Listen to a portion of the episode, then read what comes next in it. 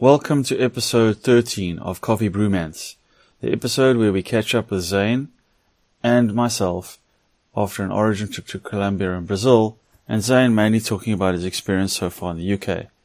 Sorry for the delay of about a month since the last episode, but we have been busy. Zane has been emigrating, and I've been touring coffee farms.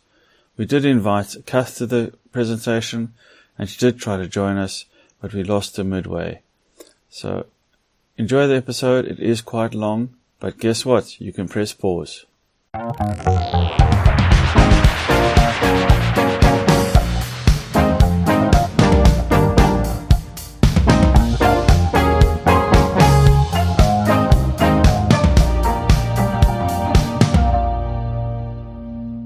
And where are you mainly working? Still London or?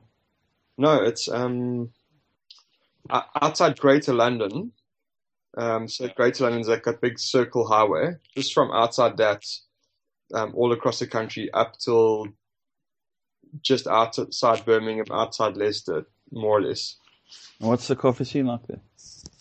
Where I am, it's up and coming. So there's a couple of really good guys um, in each major city, and those are the ones I'm going to, uh, those are the areas I want to focus on.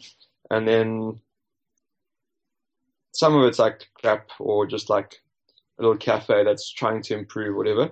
Um, in London, it's really good, and in um, Bath, it's really good. But those are um, none of those are my areas. Oh, okay. And uh, what's it? Just still espresso mad or pour over or uh, what's? Yeah, it's espresso and milk, like Oh. everywhere else. in the world. Oh. I mean, I we when I was in Colombia, I mean, we we I went to this little coffee shop in Pitalito, and they're serving Chemex there. I mean, this you must understand. This is the equivalent of going. Uh, I'm just trying to put it in perspective in South African terms, like going to not even anything as fancy as J-Bay. I mean, this is a simple place, and there's a coffee shop doing Hario and Chemex and pour over, and then of course we started talking, and then like show me how you do your Chemex. But I thought to myself, you know, this I'm in the middle of nowhere here. I mean, the hotel barely has hot water. and I can get a Chemex. That's how. I mean, and it's in the middle of nowhere. I mean, really. Uh, so it was amazing. I mean, it's only when I thought afterwards, I was like, we were driving. I was going, that town is like pretty remote, and nobody really goes there. And here's this coffee shop, and but their culture, their coffee culture is different. They, I was speaking to them, they do a lot of um, coffees at, in the afternoon towards the evening. So they do coffees before they go out. Not like Ah, not like here where we do coffees in the morning.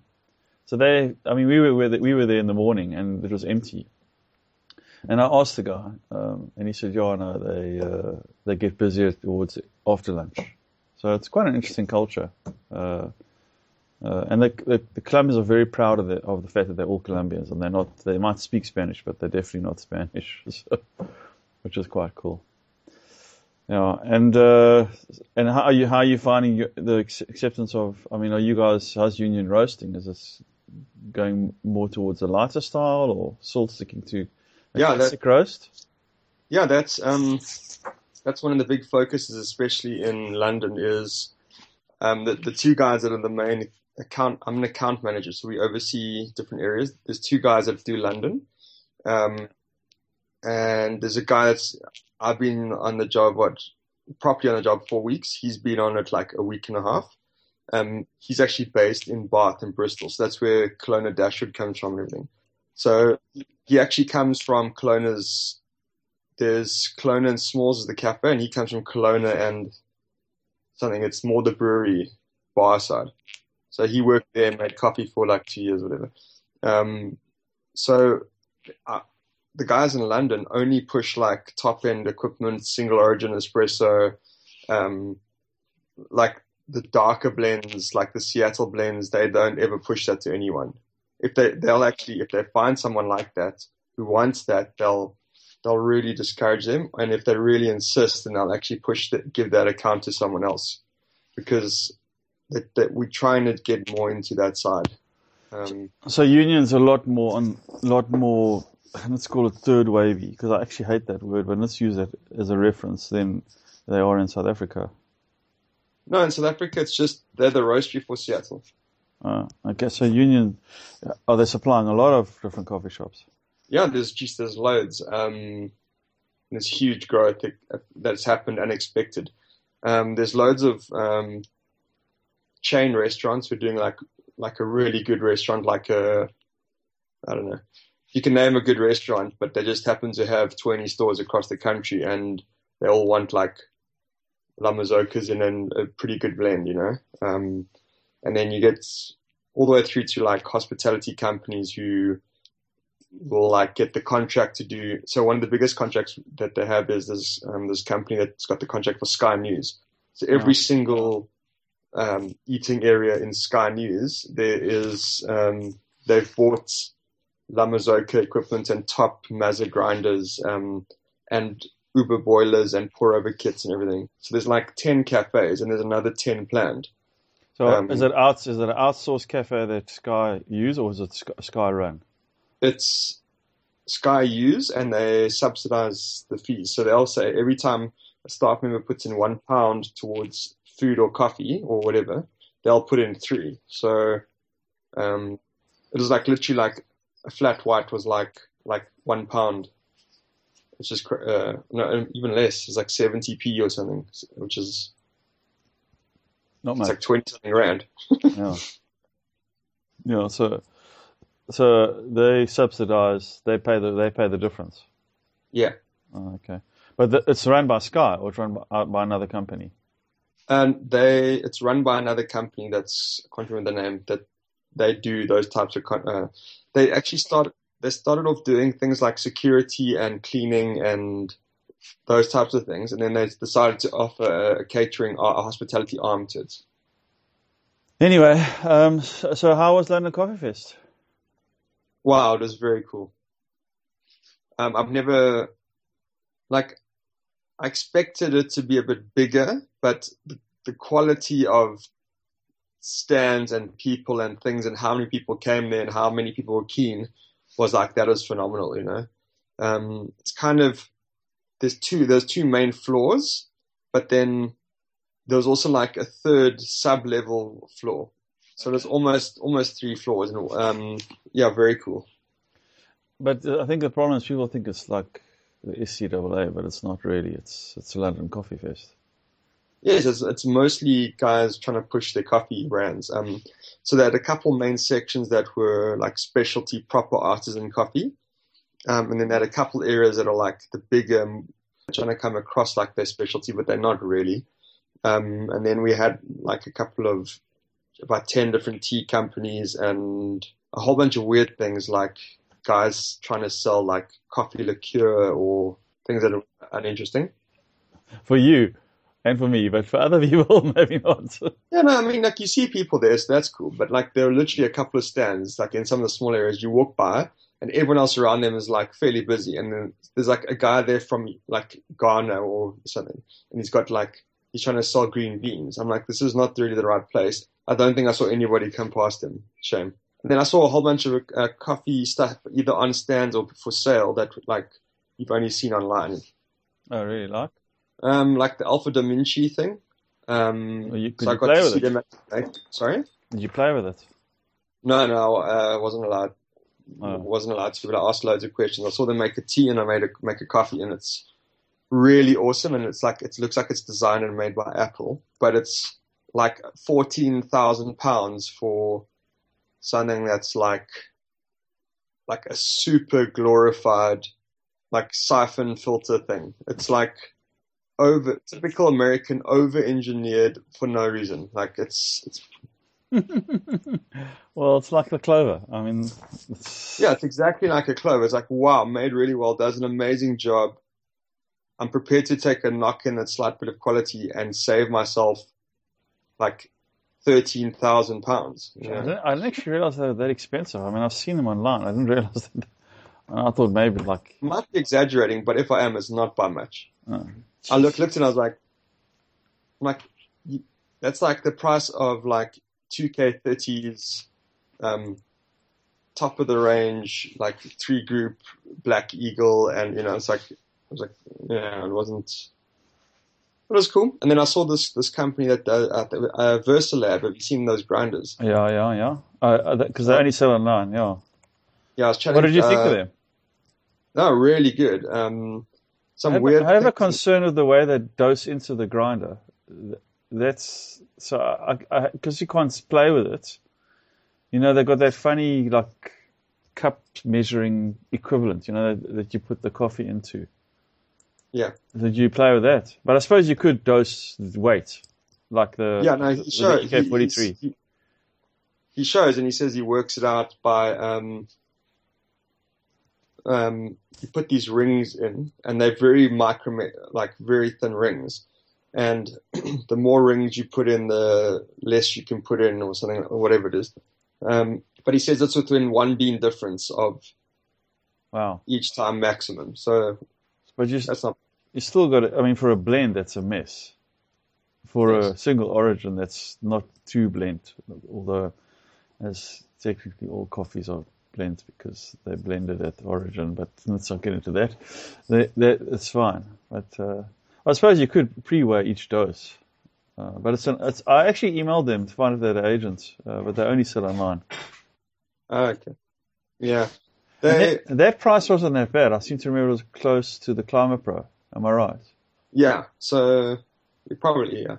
So I, I thought it was really good because when you he explains the the type of metals they had to use and he explains the the type of engineering precision had to use in each thing so that the loan doesn't wobble and everything like that. It's like wow, like they didn't just they didn't, it wasn't like the Alpha Dominche where they went overboard and they didn't need to. They like in order to get that at the standard he wanted, he had to do that. So it's, Yeah. it's a really well made, very good product. It just So it's somebody who's, who's passionate about grinding has applied his engineering to it. That is really cool. Just a few things that I didn't like were more aesthetic things, which is fun. But that's you, and you don't like certain things that are aesthetic. Actually, but actually, I also don't like some aesthetics. But it looks quite cool. I mean, I, I think in a coffee shop it'll look like, uh, you know, if you're going for the steampunky type look or the scientific look, it's a it's a cool look. You know, I think it's more of Yeah. the scientific lab look. Um, I think those are cool. Has, I don't. Has anybody got them in South Africa? I don't think they, said they'd sold some when I e- emailed them. Um, probably he says you find it's like a top end home user. You said sometimes they get cafes interested. Um, so they're there for the guy who's got a GS3 at home or a little uh, Linea uh, one group classic type thing, you know. Mm, okay. So was that the two most impressive things you saw, or you saw something No, um, what else did I see? I'm just Yeah. So anyway, I mean, I, I think for the podcast, I, I think I would be keen just to catch up with you. So I think we've covered a lot of that stuff anyway. I, I still want to talk about Brazil, but I'll give you a quick summary if you're interested. yes, very cool. I went to Brazil expecting basically, well, how can I say? Nothing. I was expecting to see coffee the way coffee's done, the way coffee's you told coffee is done, and I was actually very impressed. I mean, I saw uh, three of the four farmers that I saw are extremely passionate about what they're doing. Extremely passionate. They they're going, yes, you know, well, our Brazilian in Brazil we've got some limitations. You know, we've got to grow low. We've got to do this. We've got to do that. So how can we get past these limitations? They they've experimented with shade. They've experimented with, you know, um, different kind of uh, growing methods. Um, and so, uh, I mean, the one, the guy who I saw was most impressed with was this guy um, who ran the Sao Paulo farm. Young guy, he's 29. He's an agronomist. Went left farm. His dad owns three farms. Left the farm, studied agronomy, and basically he's come back and said, looked at what position they plant the plants. When is it facing the sun during flowering? Is it facing during fruiting? Is it is it facing to this? He's done a huge number of work on increasing the water table uh, levels in his farm. He uh, trying to understand why the biomass is there. He's been promoting natural biomass growing, promoting What's the. biomass? It's basically the weeds. That's without being nasty, but in in Weed. yeah, in basically not weed, but uh, weeds. Basically, the stuff that grows naturally. So if you just leave fallow land, so essentially what they do is leave the land between the coffee trees fallow, And I also saw this in some of the top estates in Colombia. Uh, although an estate in Colombia is seven hectares, you know, in Brazil it's 300 hectares, so there's a bit, little bit of a difference.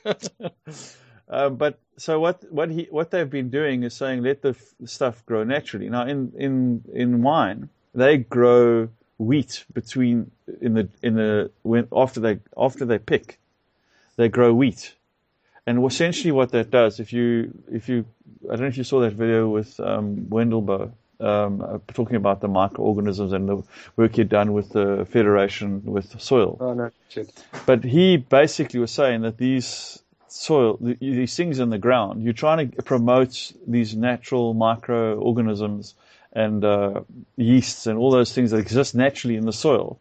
And how do you do that? Well, you plant stuff that it grows that, that they like. And this is what he's been doing. He's saying, well, what if you think about it, if you leave land fallow, fallow, what happens? It grows stuff naturally. You, you know, you don't you don't Yes. find ground that's not growing stuff unless it's been plowed. So he's done all this work on growing, letting between the trees, letting it grow naturally, and then they basically re uh, they reintroduce it back into the earth, and they actually create their own compost from it. He's producing so much compost that he's actually selling compost.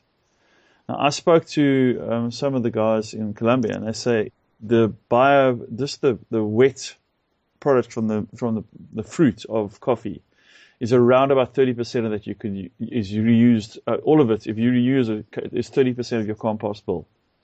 So to Okay. to add another 70% of stuff that's growing on your farm is quite impressive. And what he's found, I mean, I saw when I saw this guy's fruit in Sao Paulo, he, he it was very green, very, you know, the, very consistently um, ripe. Not as impressive as the stuff I saw at Caravela's farm, but it's impressive. And he he is spending so much time um, looking at his phosphors and his magnesiums and all this. So they do a lot of soil analysis and they do a lot of water table analysis and a lot of water analysis. And and they um, um, and they're basically saying, well, we we mechanically pick. So how how can we mechanically pick the best way? And there was a, not only them, but also Pantana, the other farm went. So they go and they say, well, we we have to pick mechanically because we don't have our farms are too big. Okay Yeah. and then they basically figure out which is the best way to mechanically pick. So they either either they try and make sure that per- certain parts of the of the tree are ripe uh, than others, or they like this guy from running Sao Paulo. He sort of like figured out that the the level of uh, eth- ethanol, ethyl ethanol, not not the alcohol, but what performs alcohol in the tree. If you can get it balanced along the tree, you get a very similar ripening tree. So that's sort of what he, he had figured out. So he's trying to make sure it balances. So he looks at the levels and then he feeds the tree to make sure the ripeness is all at the top, then at the bottom. So when they pick it, they pick these trees with very ripe fruit. And then they then separate their fruits, so, which they do. They separate it into ripe, overripe, um, uh, insect damaged, and uh, uh, underripe. And they separate it mechanically. So, and it's all done by the machine, and they process them all differently. So the, the underripes and the overripes, the overripes they sell to a large Swiss organi- organization who likes the particular coffee that over, overripe coffee is produced, no names mentioned. um, but they process it slightly different. They actually process it with sulfur. The underripes they um, they then They ferment. process it with sulfur. Yeah, they, they cover it with sulfur, which is actually what they do in the wine industry to stop it from fermenting. So if you add sulfur onto grapes, it stops the fermentation process. Hmm. So that's what he does. Is they, they sprinkle the sulfur and they, they process it differently, and then they, they don't do a full dry process. And even in the in all the farms that do, their dry process is six days, six five six days, and then they um, then they mechanically dry in a very slow dryer. All of the farms I went to, so that's quite an interesting philosophy. And I think what's interesting, then they then sort afterwards. So these farmers, so in that area, in, in the Minas Gerais area where I was, there's 570 odd farmers that have formed, they basically got sick and tired of the two largest co-ops who only pay on C market price at- or a discounted C market price because obviously they've got to make money. And they created their own association or co-op, which they call Expocaccer, and they specialize in trying to grow high quality coffee. So, and they're pretty, pretty successful. I mean, 30% of the stuff that they're producing is scoring 80 plus. And that's quite impressive. I, I, well, I think that's quite impressive. I mean, if you consider that a typical farm produces, a typical farm is well processed in Colombia, uh, if you take 100 farmers, if you're getting 5% of them producing specialty grade, that's a lot. Um, so the fact that these farmers are now producing 30% is above 80, so they call they call that um, uh, above 83. Uh, sorry, it was above 80, and above 83 is when they put specialty grade. Now the guys who we're dealing with Falcon Specialty, who, who are in the UK, they then take only the stuff that's around 87, and then they from those they'll cup 20 and they'll take two. So I cut quite a lot of coffees there. And look, Brazilians, you know them Brazilians, I call them, they're a little bit flat there. Their acid levels are a little bit low. But the coffees weren't bad. I mean, I, I was scoring, to me, the scores are between 83 and 85. Most of the coffees were there and thereabouts. But they don't cup the coffees that don't pass certain screen levels. So they screen them and they reject them on Broca and insect damage. And I took posted a couple of pictures, but they basically do a cross sample. The farmers deliver the the coffee in green, in in one ton bags. Get your head around that, a one ton bag, and they're big bags. I saw them, and they basically take a cross sample of the bags, and then they from that cross sample they then grade the coffees. They say how many of how many of this, how many of this, how many of this, and then they'll take if this if enough of it passes a certain amount of level, then they will cup it. And if they cup it, then they then they accept it, and then they optically and visually sort it, and then they put the high grade coffees to the one side, and then they sell seventy percent of it's uh, basically sold at C grade price, or and then they add levies on for specialty grade or rainforest or UTZ or whatever. But those, you know, the the so-called stamp certifications like UTZ and rainforest and fair trade and all that stuff those I've got I've got a very small levy. So if a farmer produces a, is, produces coffee and it's rainforest alliance, he gets one percent. If he produces a lot of his coffee at 83 plus, he gets 15 percent. So I mean that's a big difference. Yeah. So as a farmer, for you to use organic principles and rainforest is great. You get an extra one percent, but if you if doing that then gives you another uh, coffee that scores 83, you're getting 15 percent. So that that was quite interesting in Brazil. And what's what's quite impressive, is you know, you, you get this impression. Well, I had this impression that Brazil was, was like a little bit of this massive industry where literally it's churned out and there's no passion. But these guys were really passionate. I mean, they were really passionate about their coffee, very passionate about trying to figure out it, and they're mad about varieties. I think because they all, all flat, mostly flat grown. Although the elevation is 1100 meters, it's not slow, low, but most of it's flat grown they concentrate much more on variety. So when we walked around the one farm, in 200 meters, I think I taste 18 different coffees. And they do actually taste quite different. I mean, so for example, uh, I had this one called Iberi, Iberi or whatever. It was a very, very small one. It almost looks, it's actually smaller than Peaberry, the green. But it was a very super sweet, um, it was almost like, you know, the cherry coke. You know, that's fake oh, yeah. cherry. That's what it tasted like. That sweet fake cherry. And then I had another one set up watermelon and and uh, a lot, like a lot of them were sugar juice. It was interesting, and, it, and I mean the one farm they track absolutely they track every single snake, every single bird, every single mammal every, that comes onto the farm, uh, and they are very proud about the, the, them promoting the the things. Um, so that was Brazil. And look, I was quick in Brazil. I spent two days in Brazil. It was quite a rush and then I spent a day going to Colombia. And in Colombia, it's it's actually very hard to summary, summarize, but you get a lot of these, you get a, lay, a lot of layers of farmers who are applying different principles at different times. So you get some of the farmers who are like, and everybody processes coffee in Colombia. You literally drive down the road, you can walk off the road, and there's a guy processing his coffee.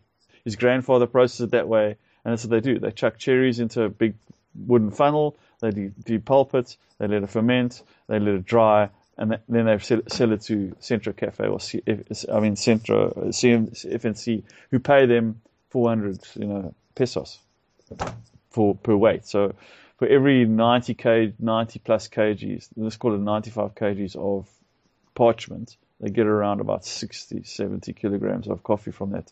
But they pay them per per weight. They don't grade it. So the guys who are doing the, the low end stuff, and then Caravela's come in and said, well, let's, let's start teaching the farmers when to pick, yeah.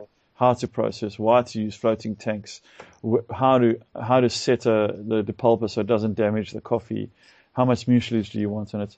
And what amazes me is that everywhere I went, the, the, the areas produce different amounts of fruit and different amounts of mucilage on the bean. So you taste a Caturra in uh, uh um, in uh, La Plata, near La Plata, or um, or Pedregal, and you taste, taste one in Pitalito, and the fruit levels are totally different. So it's even though they're the same variety, because they've got these microclimates in Colombia, and it's hectic. Yeah. I mean, you literally drive around these massive mountains to go to these farms, and uh, it, it's different. You can taste, you can even feel the texture in the coffee. So, and they're all processing different. And what is quite cool is when we arrive there, the guys will then say, "Look, this is what you're doing wrong." This is what you should be concentrating on. Uh, the scary thing in Colombia is Castillo is everywhere, and the gov the the government has been massive into it, and the banks won't lend the farmers money unless they grow Castillo. So, and the, the the Castillo for the first crop it produces not a bad cup, but then the, the, the cup seems to be degrading, and also their production decreases. So it's affecting these guys badly and now they want to pull their fo- the guys who are Caravela won't buy Castillo at all. They won't buy any Castillo. So the guys are pulling out Castillo. That's two years of production on a three hectare farm. That's a lot of production. Yeah. So, but amazing people. They, they've got an amazing program which I still want to write up called the PECA program, which is so brilliant. What they do is they, as they're going, been going to the farms, they notice some of the, one of the kids always follows them around, asks them questions. What are you doing? Why are you doing this? And then they take those kids to the town and they teach them the QC process, how to deparch, how to cup, how to how to find broca, how to find what, how how does the leaf rust affect the bean, and all these diseases. They teach. I mean, they've got the one farm we went to had four different diseases. It had this weird ant fungus, weird spider fungus, uh, the broca, which the guy actually showed me. I mean, I, I did, did take a picture. They scratch the bean and the broca comes out. The little the little uh, uh, borer bean actually pops out, going, "What the hell? Who's scratching on my house?" And it comes out. It's tiny. I mean, they, they uh, and uh, and also they had leaf rust there as well, which was uh, quite prevalent. So this guy had been hit a third of his crop obliterated by El Nino, basically because El Nino weakens the plants and they can't fight these things off. Um, so yeah, so you go from a farm where the guy has got a no floating tank, not doing sorting, not got a proper raised beds. He's using parabolic drivers, and these, this guy's new, and he's he's still producing, you know, a bit of his crop, crop is quality. So they're interested in him, and they're going to say, well, if your coffee can produce good quality here like that, then why don't we work with you and teach you teach your pickers how to pick, and you have to pay your pickers more, and and let's put in a proper floating tank, uh, and then they teach them everything. And it was quite amazing as we were going around how almost each farmer had something new to learn. And uh, these kids who are taken off the farm, trained by Caravela, uh, either, either they sent to their uh, Caravela's got this this experimental farm, which is just mind blowing. If you ever go to Colombia, you have to go see the farm. It's like all the trees are laden with fruit. All the all the trees look healthy. It was, it was like, and uh, so they train them, and so these kids go back to the farm, and now they've grown up on the farm. So the farmers have got respect for them. They're not like, uh, you know, who you, what have you done? So they, they yeah. spent, you know, most of their childhood on the farm. And they tell them, you know, when I was a kid, this is what I was doing. This is what we're doing different. This is if you, if you, for example, only pick only the red cherries or only the yellow cherries, because there's a lot of yellow, uh, yellow varieties in Colombia. A lot of yellow Caturra, yellow even Tapuy. A lot of it. And they process them together, which was a bit weird for me. I, th- I thought they all separated into their lots, but because they're picking all ripe, which was a bit strange. But uh, also they grow yeah. multiple varieties on their small farm to to try fight against all these pests, because some of the pests like yeah. some varieties, but not others. So they will teach them this, and so while I was there, the one guy they educated him, and unfortunately had to leave because to get down the mountain at night is dangerous. So we had to leave. Um, oh, yes, Cuff. Let me answer. Hey, Cuff. Because Zane and I are still talking. Yeah, jump in. So tell me when you're li- online. Okay, ciao. Uh, uh, she's been SMSing I don't see it. Um, so anyway, so so we arrived on the one the one farm. The first farm we arrived, the guy had no floating tank, and they said to me, "Look, you, need, you really need to pull this wooden tank out." I mean, these wooden tanks, that can't put water in. And then they then they told him about he, he was replacing his parabolic drivers dryers with proper dryers. And Alejandro was telling me that if you properly dry coffee, you extend your green life by almost three to four times. So badly dried coffee. So like like a lot of raised African beds, Yeah. they they they're thickly packed. You know, have you seen the level of green bean on them? They're quite thick, and you see these guys turning. He says it's not going to dry properly. You have to have a very thin layer so the air can get to all the beans. Um, so they've been doing quite a lot of testing on drying, and uh, this is why the the Colombians last so much longer because they dry them properly. So, Oh. but that's what they do. They teach them picking, processing, depulping, all that sort of stuff. Let me see. Let me see if I can add cut cut. Can you see her? No, I see the picture of her looking down at a, at a little bunny.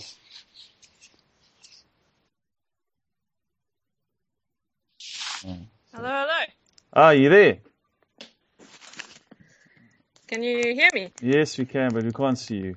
That's fine. We'll live without your video. Okay. If you want to go into video, you can. All right. Uh, let me see if I can. I don't think I've You set just- up my phone that way. Hold on. Oh, is it your phone? Yeah, it's not. No worries. I'm in.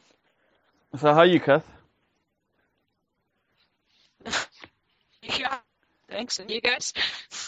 We fine. We fine. We feel like uh, it's caught up. I can let, s- s- send you the rest of the conversation first, if unless you want to ask Zane lots of questions yourself. Oh, did you record all this? Yep. Oh. Yeah, I didn't say anything We that you needed to edit out. Oh, dear. yeah. Well done. I'm, I'm missing Zen. Uh, getting every like, second word. My my um. Your your I my connection might be a bit sketchy. I'm in the middle of um in I'm in right White River. when did you go up? Uh, yesterday. Yeah. Have we lost Zane now? Looks like we. No. Oh, you're still there. It's you on picture now. Yeah, I thought if I turn off the video, then maybe it'll Be quicker. be a better reception for Kath. I don't know. Uh, was it turn mine off? Does does that help, Kath? Yeah, I'm I'm getting you both loud and clear without a without a delay. I hope so. Okay. When did you go up, Kath? Uh, yesterday. So, well, actually, really late yesterday. So I drove. I started driving at like uh, nine, I think. So, yeah, I got in at about half past one this morning. Oh, are you going to go Where? visit, visit some of the high quality coffee plantations up there? What the Sabie Valley, Sabie Valley Coffee Farm or whatever it is. Yeah, yeah. no, Crown? unfortunately not. Sorry, what's that? Isn't it called Crown something? Is that? Am Yeah, I that's- thinking right? They they're, they're further north. Uh, Yeah, they're more towards Vanin. Mm. Oh, I don't know where White River is. Sorry. It's above Nelspruit. Do you know where Nelspruit? Oh, okay. I've been to Nelspruit. I think I might have been there. Is that near God's window or something? Not quite as far as that, but yes, on the way. I'm in the right part of the country. yeah, Yeah. yeah. You're So- doing well. Hello. Kath? Is she gone? We've lost her. We've lost her. Uh, Looks like it's just the two of us again, Zane. okay. Maybe let's try again. Yeah, it looks like I don't know what's happened to Kath, but I'll carry on trying. Yeah. So, anyways, so Sorry yeah, so Colombia. What's interesting about Colombia is that, that each farm is also slightly different. I would say on average they're all fermenting for a total of 36 hours, but that's a good, good estimate. Some of them are fermenting 12 hours on cherry, some 24 hours off cherry, some are fermenting um, uh, no time on cherry, but 36 hours in in on the on on mucilage.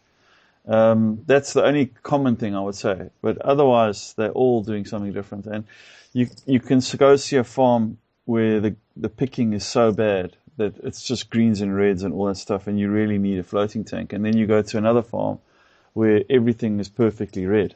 So, and they literally are neighbors. So they're hiring similar pickers. It's just that their quality control of the pickers is different. The guys I spoke to, the guys who don't do quality picking are paying the pickers around about 400 pesos for a for a, a 12 kg load. 12 and a half. You know those little, have you seen those picking baskets they use? Oh, yes, yes. There's, there's around about 12 and a half kgs. Um, so they pay them per load. Um, and so the guys who don't look on quality pay about 400 pesos, and the guys are looking at quality pay that, pay double that.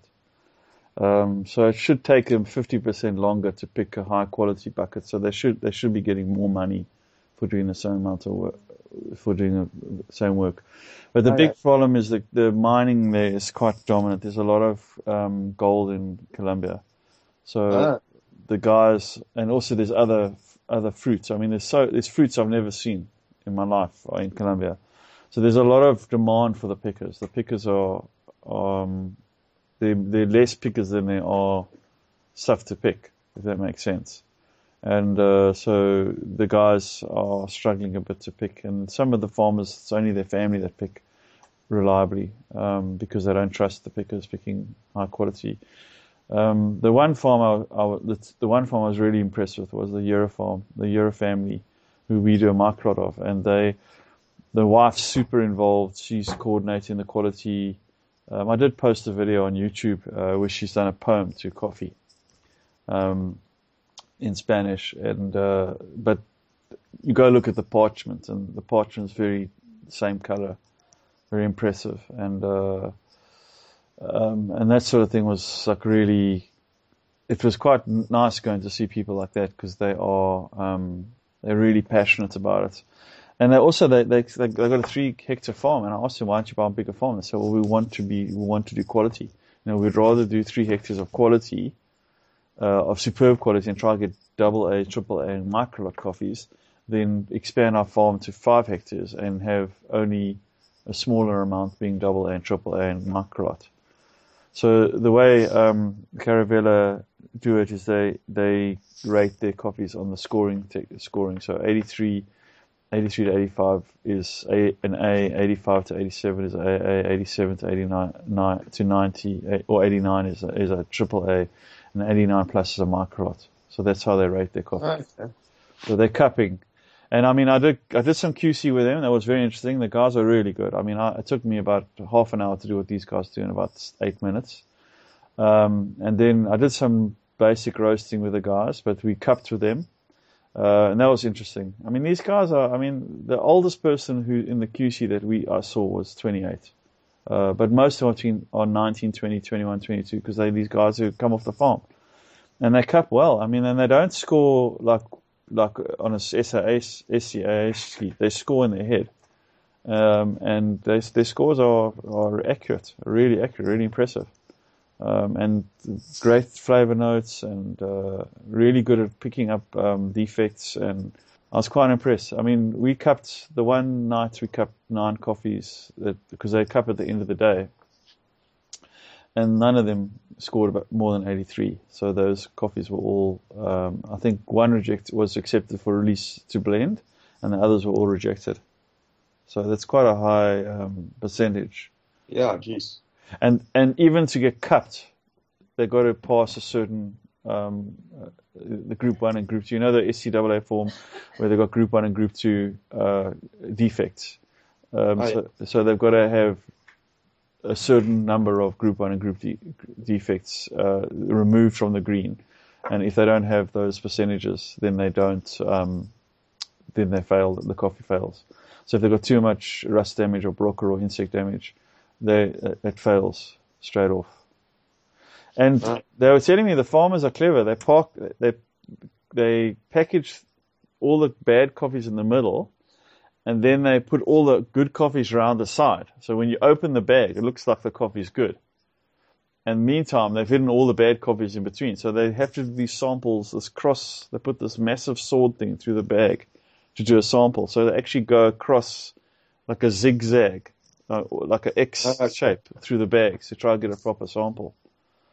Um, But they were t- they were basically Caravela are the people that all the farmers want to sell to, and then they then underneath that is the, the Swiss and Italian companies that are the large Italian companies and large Swiss companies, and then underneath that is um, will be like the the the there's two big co-ops. The one co-op pays a little bit more than the other because they do some grading, and then there's the other one which basically pays them per weight. Um, so they try and sell as much as they can to Caravela first.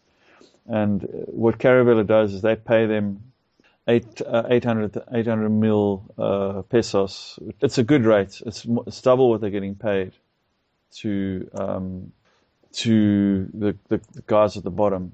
So uh, that's cool. so that's two hundred and sixty-five dollars for two hundred. So it's basically a dollar kilo, uh, dollar. Uh, that's what it works, which is quite a high rate. Yeah because it's parchment, not green. Yes, uh, yes. And then what they do is they so Caravela pay that, and then that's how they make their money off that. And then any any grading above that, they then pay the farmer that amount extra. So if the, if if for example that translates to they're selling that to us at four dollars a pound, four dollars twenty a pound. If we uh, four dollars a pound for an A, which we don't buy, we buy the double A's um, then the so the 20 cents extra, that whole 20 cents goes back to the farmer. Ah, that's cool. Yeah. So the, every single thing above the the base payment, that all of that that they charge us, goes back directly to the farmer. But it goes as a as a um, only when it hits the QC. So it takes them about a month to get it. So they get their coffee, so they get their 800 pesos, and then they then a month later will suddenly get a, a, another payment for the, the number of a, A's, double A's, triple A's, and microlots in their coffees, which they then sort. And they've got this massive sorting area um, in Bogota, uh, a million, like a thousand samples at a time that they're processing. Um, and those are the ones that are really being QC'd in the in the uh, QC labs at all the different local places. So they've got like 18 QC labs in uh, all over Colombia. The funny thing is they mill in in uh, in um, uh, Armenia, but they don't grow. And none of the coffee is taken there because the coffee is really low grade in Armenia.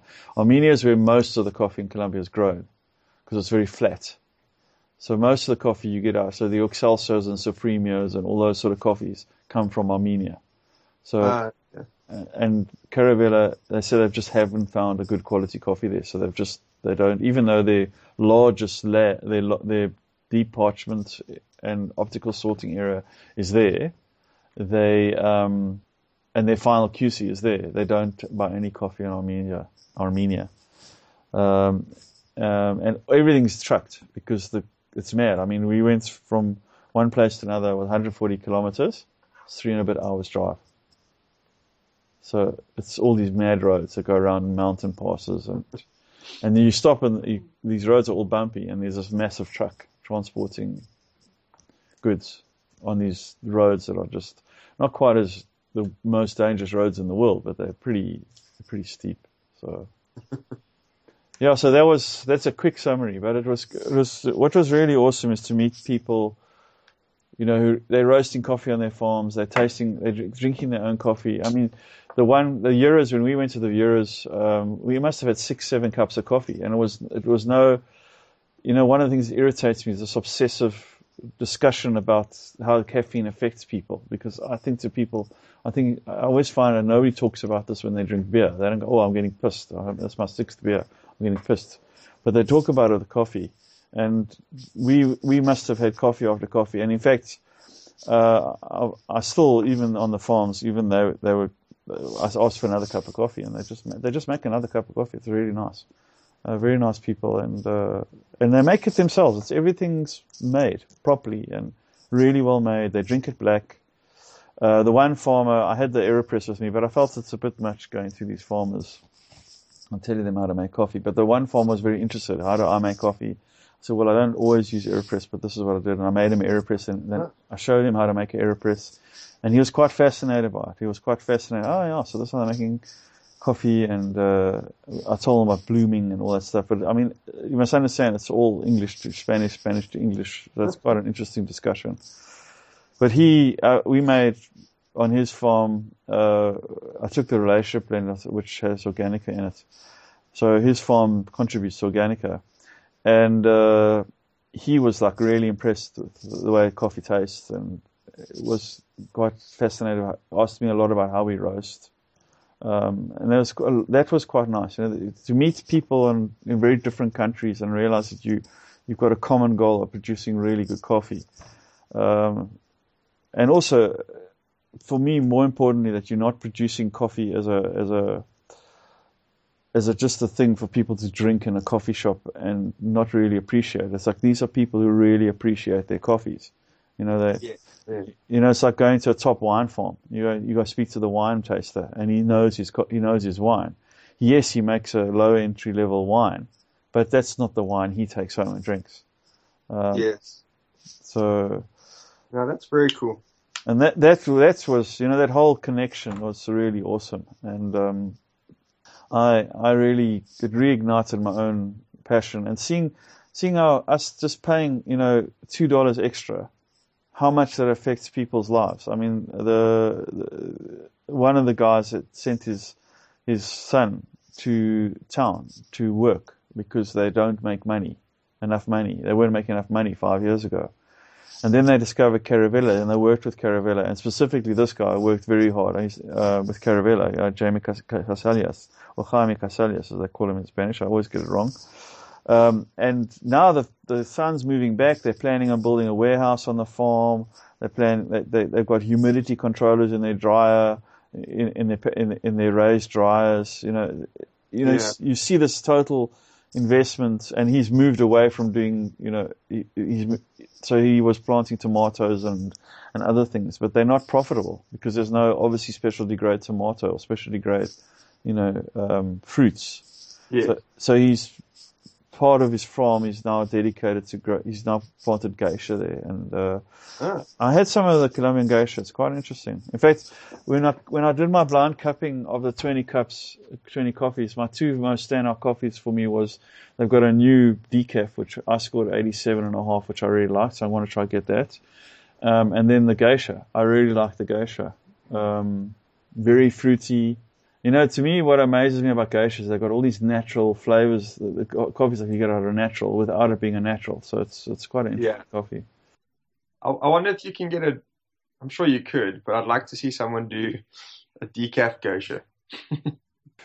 Yeah, it might be an interesting one because, um, but they decaffing in the sugar in their sugarcane. It- It's quite, you know, it's not like sugarcane here. Their sugarcanes aren't very highly processed, so you can actually buy raw processed co- uh, um, sugar there, which they call something with a with a P. I can never remember it. Uh, You can make up a word. I wouldn't know if you're telling the truth or not. it's hard to extract. It's it's almost like a, a brown sugar with molasses. That's what it tastes like. Ah, okay. So it's actually quite a rich. It's not a super sweet um, um, product. Uh, um, Yeah, no, I understand what you're saying. You know, like to me, sugar's too sweet.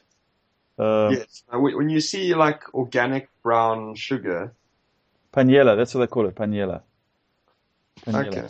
So, um, and you can buy it, and they, you can buy it either as whole or as, and they buy, you actually buy panela, and they cook with it. So they cook with panela. Um, and they make the, hot, like when you order chocolate there, it's actually a drink. It's not a something you eat in a bar. Um, so all the chocolate bars there are actually American. They're not made in Colombia. And they make even they even make a panela juice, hot juice, which you you di- you dip this cheese in and you eat it like that. So, uh, but some other coffees, I mean, you can actually taste that panela in in the in the decaf. It's a very sweet decaf, um, because they use a byproduct of the sugarcane production to decaffeinate the coffee. So. yes. Okay. And the the the guys who, because Vermex, which became Caravela, they originally started off as doing fruit importing into the UK, um, and they're now looking at exporting Panela. Ah, Yeah, so because it's now there's a, a, a popular, there's a it's become quite popular. Um, I've never seen it before. I mean, you know, we're a sugarcane producing country, and I don't know about this stuff. So it shows you.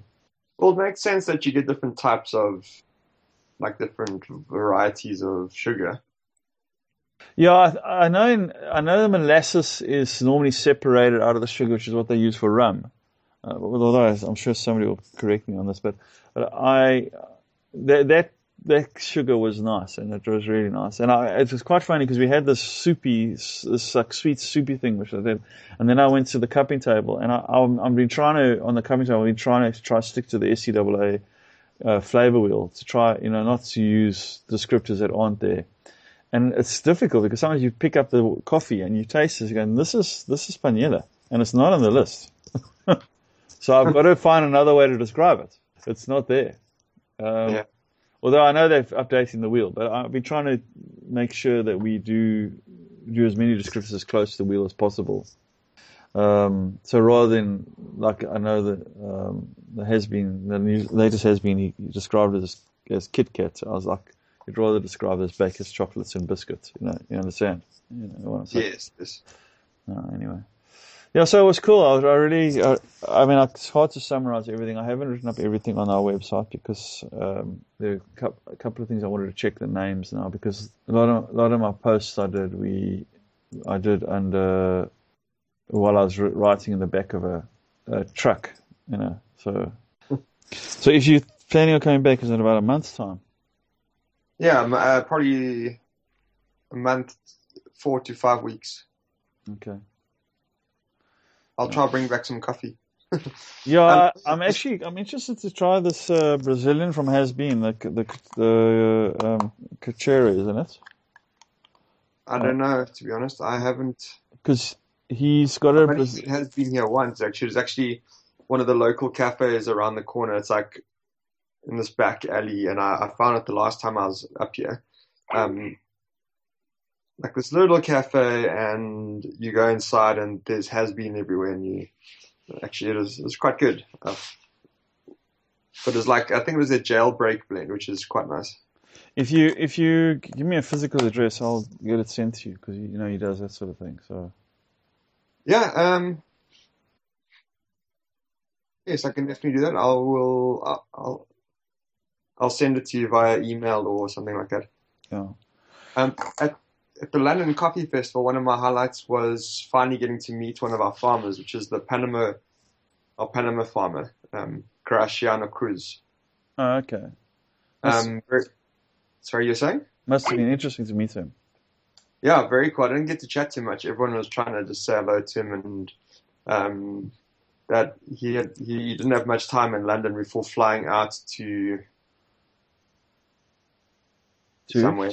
okay. I don't know. He, he, goes all over the. But we um, he partners with our directors quite a bit, and he'll he does some work in El Salvador, and um, they got a couple projects in Ethiopia where he actually goes and helps some of the farms in the wild. There's, there's this wild um, coffee, wild forest coffee um, district in or area near.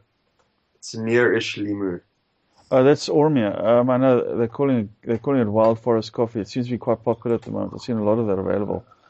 Uh, we actually might have to use it to replace our limu because I, my my year's stock of limu is almost gone, and I can't get yeah, it. Yeah, no, it's it's not it's not that one, but it's a similar type concept where it's uh, it's in this big conservation area, and the locals that just live around there discovered coffee there, and they realized, I mean, as you do in Ethiopia, and then they figured out and they got a bit of research into um, into harvesting and whatever. So they'd cut back some of the leaves and branches in those areas to let more light through.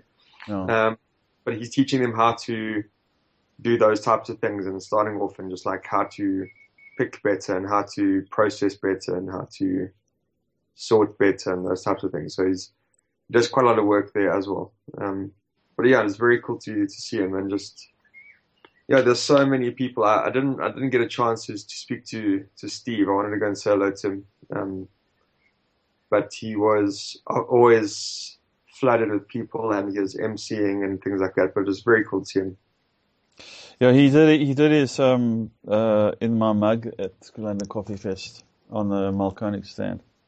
Um, okay. I've been trying to watch them almost every time. A lot of this is stuff repeated, but uh, it's always interesting. I always love what he has to say. You know, he's one of these people in the coffee industry whose opinions I think matter. And and I, I must tell you, you must try to convince Union to send you, send you to Origins. And it really is amazing to go meet these people on their farms. Um, I'm really glad, glad I did it. I'm trying to get to Ethiopia as well this year. I don't know how that's going to happen, but I was trying to organize it with Jonathan. Unfortunately, because of my my role is now out of that part of the the the, the um, that department of the company. It's not really. There's more value in sending other people. But if I was going to go to an origin, that would definitely help set me up and get me to those things. Um, well, you never know what six months is going to bring. Yeah, you never know. I I'm I was so keen and dead set on the WBC. Now I'm realizing I might actually be in South Africa around that time, or it'll be the weekend after I arrive, and I can't just like leave my family and just say, "Cheers, I'll see you." Even though it's like going to be really cheap, like I can get a return flight for twenty five uh, pounds to Jeez. Dublin and back, and take the family with. Yeah, I could, see, I'll just stay at like an Airbnb. I suppose we could all. Yeah, it's. See, I'd go do loads of coffee things, and they would. The, the one thing I said to my mom is, I'll, I'll I'll come and fetch her and drop her off at my home, and she can be there and help help my wife with the kids. She said, it'd only be like two or three nights. Okay. Anyway. Well, we must still try and do these Skype calls. Or maybe we do it once a month or something. I'm still keen to get your the recording of that that other guy. Um, know. Well, I'm keen to. You. Yeah, next time we should try and schedule a, a, a catch up and maybe have a topic as well. Okay. Hopefully by then, um, this new guy that's joined, he he's based in Bath and Bristol, and he says the coffee scene there is like really amazing. Um, so he said, I'm just giving a heads up, and we'll go do like a coffee tour one day. So I can give like a little feedback as to what that's like. Oh, I went. What? Did, sorry, it's been so long. I I managed to go to Out of the Box as well. Oh, really? Yeah, it was really cool. I, I, I heard a talk by Enrico Verm from um, from La Marzocco. He's one of his pet projects on the side's been researching water as well, and he was saying like his talk was so awesome because he explained some of the more complex things, yet he used diagrams and things to explain it in such a way that I, it actually clicked and made sense. Okay. Um, um, so they, I think, they're going to be teaming up with BWT, yeah, company I've only heard of when I got here. Um, I think it's called Better Water Technologies. Um, they've been doing, they got, a, they've already got a couple of like, of, they're looking at um, doing very specialized filter systems, and they're already doing them where like they'll have one with a carbon, sorry, with a, um, a magnesium it lets magnesium into the water, or another one does something else, or so there's a couple of them that they're doing already, and they're doing quite well. Um, uh, so I think they're going to try and partner and do some extra stuff with La Marzocco. But what was really nice is he he explained it to people like who kind of heard that water is important, but he did it in a very like you need that you need that scientific approach like that like water for coffee, mm. um, but not everyone can understand that. Like I wouldn't understand that.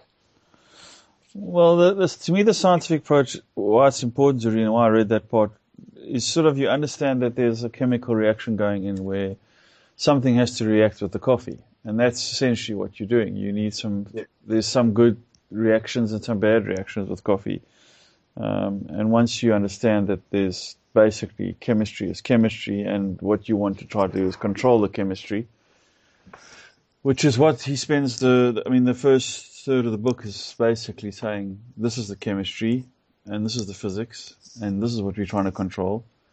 And I'm glad I read that. I know it took me a long time to get through the book, that part of the book, but then I flew through the. I mean, the, if I think of the to read the first chapter the time it took me to read the first chapter is as much time as it took me to read the, the last five chapters. because it was hairy, you know. But I'm glad Yeah. I read it because I've got an idea. I wouldn't have said I've got a full idea, but I understand basically why why you would want to add stuff in. Also, I realize that the Cape Town water is really good, and we shouldn't be filtering it. We shouldn't be filtering this coffee. No, yeah, we shouldn't. Um, Enrico actually said there's a couple places in the world that he's used as a study, and he uses Cape Town as a case study because he's like, everyone there, you buy. I mean, up until about a year or two ago, you buy a coffee machine in Cape Town, and you get a, although they probably worked to the price, you get a free filter Yeah. or a free softener.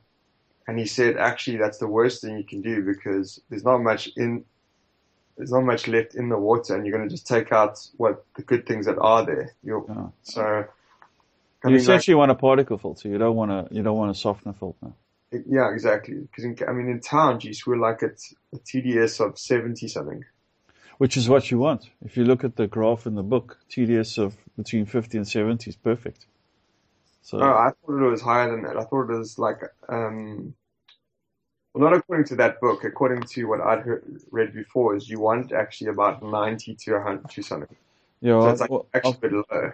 I'll give you the graph at the back. He says, yeah, he says 25 to 75. A TDS or something else. Uh, your carbon hardness. See, that's yeah, that's the carbon hardness. T- Mm. Your um, general hardness is in 50 and 175. So, so TDS is just saying there's uh, there's There's stuff in the water, we just don't know what it is. Amounts of stuff, Yeah. and he's saying like, which doesn't help. But so after that, you got to break it down between the good and the bad. But Well, like, for yeah. something, that's already like does it's not a good start. Like, why you shouldn't be trying to Filter. filter anything. Yeah. Well, I mean, when we did the SA Roasters thing, uh, the South Af- the water coming out out of the Constantia tap and the observatory tap were the, were, were better than the, the spring water. The spring water was better. It wasn't as good because it was a little bit too um, low in uh, cal- carbonate uh, in general hardness, not carbonate One- hardness. Newlands Spring. Yeah, it's just too low. The KH is too high in the unit spring. So See, that that's the thing is like I was chatting to the guy, uh, one or two people, and they said the water you want to drink is not necessarily the water you want in your coffee, yeah, I definitely would agree with that. but also you can taste it. So it's the water that actually tastes pretty good in your mouth might actually end up being too soft for for coffee or something, you know. Mm. Yeah. Which is quite interesting to think of, you know. I mean, I must wrap up now because we, we're taking too long. But the one thing I loved about the tour was spending time with people who are genuinely interested in coffee. Gen, I mean, they're genuinely interested in coffee and making coffee better.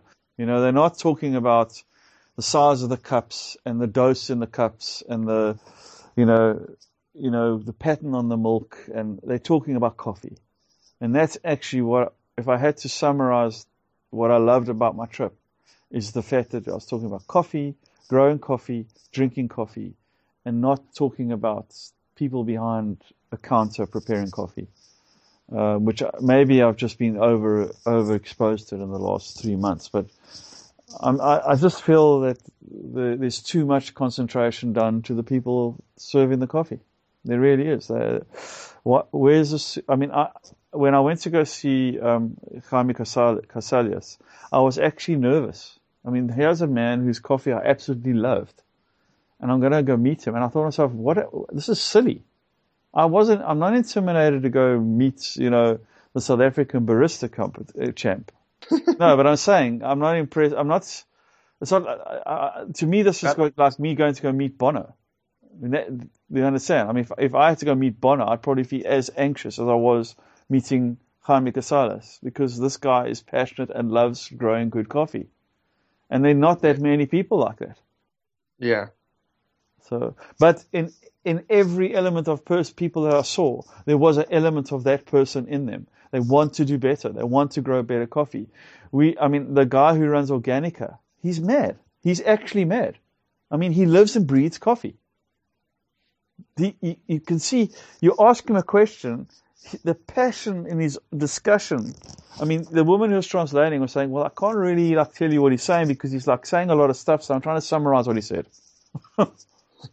because he was like, and then she'd say, "Well, he says this," and it was like he had given her you know, 10 minutes of discussion and she gave me one 30 seconds of translation.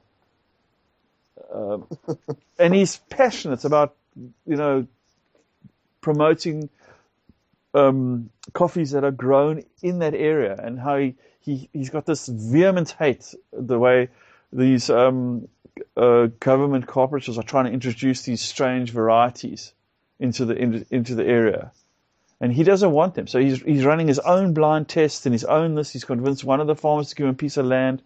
He's his own farm as a test lab, and you, you, you like he this guy's passionate and has a has a, a reason to be an asshole, and he's not an asshole.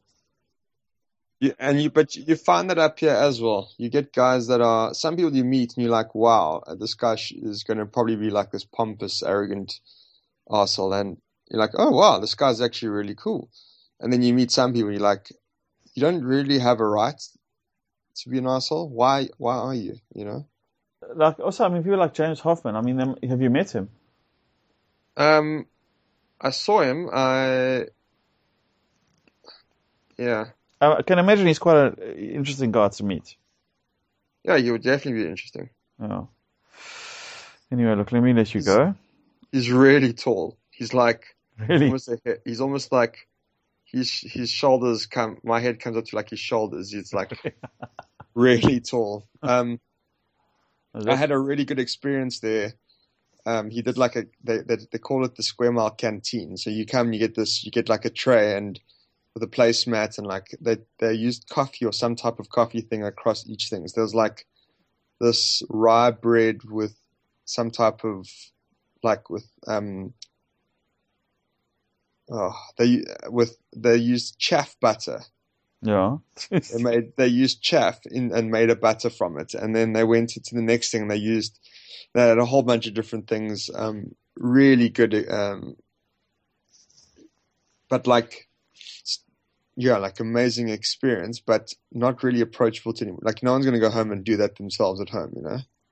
But it was really good. But isn't that what like a London Coffee Fest should be doing? Is doing pushing the limits and saying, this is what you can do if you're really mad.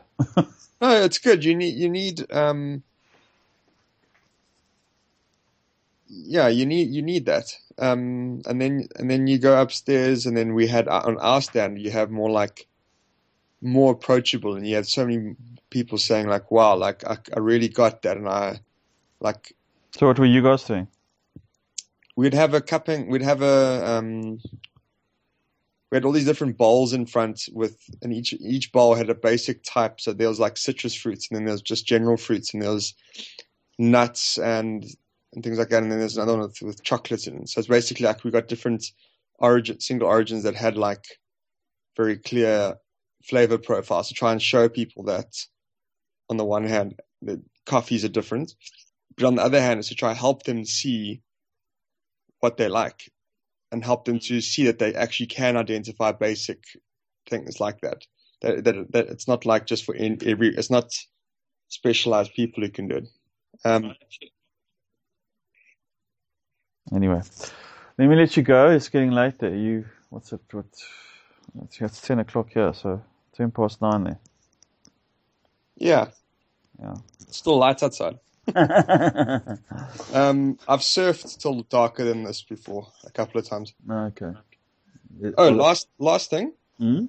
One of the, I'd say, okay, I'll say I tried about say thirty different coffees at the London Coffee Festival.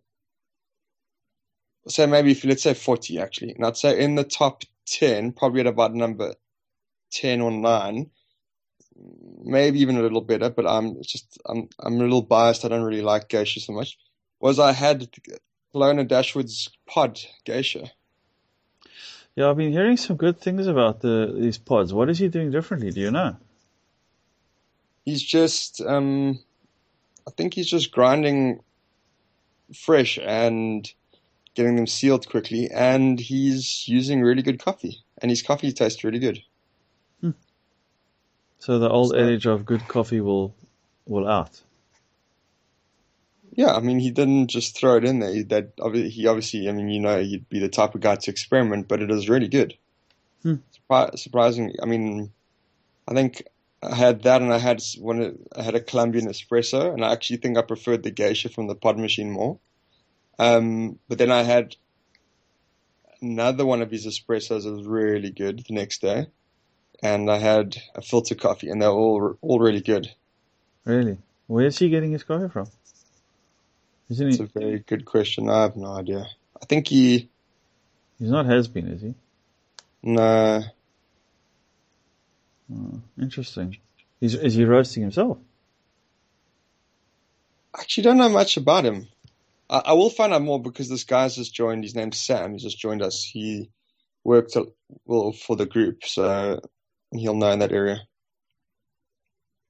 Oh, and I got to play on the make a couple coffees on the Cafe Racer and on the